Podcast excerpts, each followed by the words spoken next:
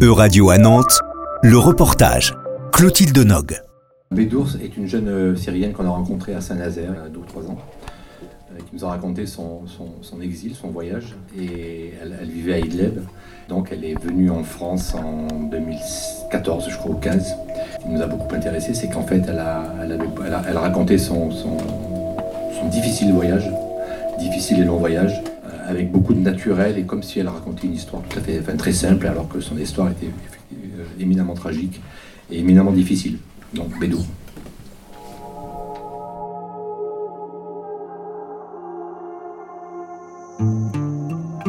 À Idlib, c'est trois mois avec l'armée de Bachar, trois mois avec la SL. Et de nouveau trois Le mois. duo d'artistes Christophe Carole rencontre des réfugiés autour de la France. Ils y enregistrent des récits de rêves qui se transforment en récits de vie.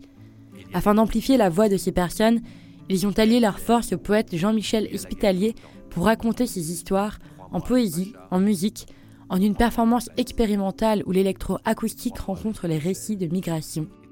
Jean-Michel Espitalier nous explique sa démarche d'écriture. Il ne s'agissait pas de regarder et de décrire euh, des situations, il s'agissait de prendre ces situations et de les reconfigurer dans le filet de ma propre écriture. Et j'ai pas voulu rentrer dans le piège de décrire une situation de mon point de vue, d'occidental, euh, etc. Et, euh, donc on les, a, interrogés, et j'avais une masse de textes, et donc j'ai piqué là-dedans pour reconfigurer quelque chose de plus... euh, je pas trop le terme poétique dans, de truc, mais pour donner à ces témoignages des principes rythmiques, euh, etc.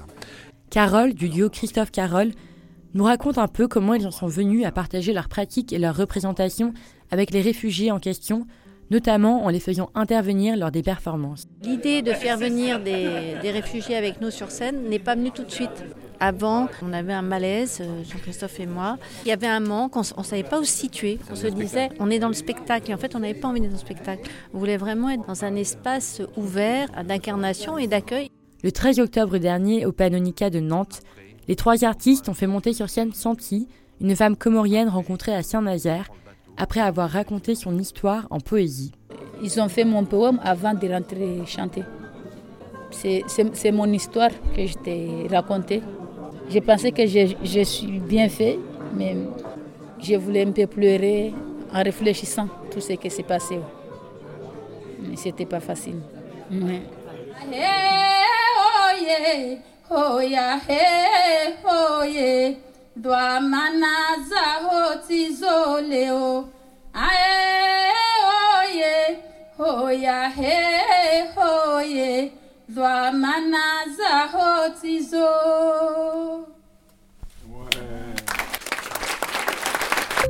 C'était un reportage de radio à Nantes.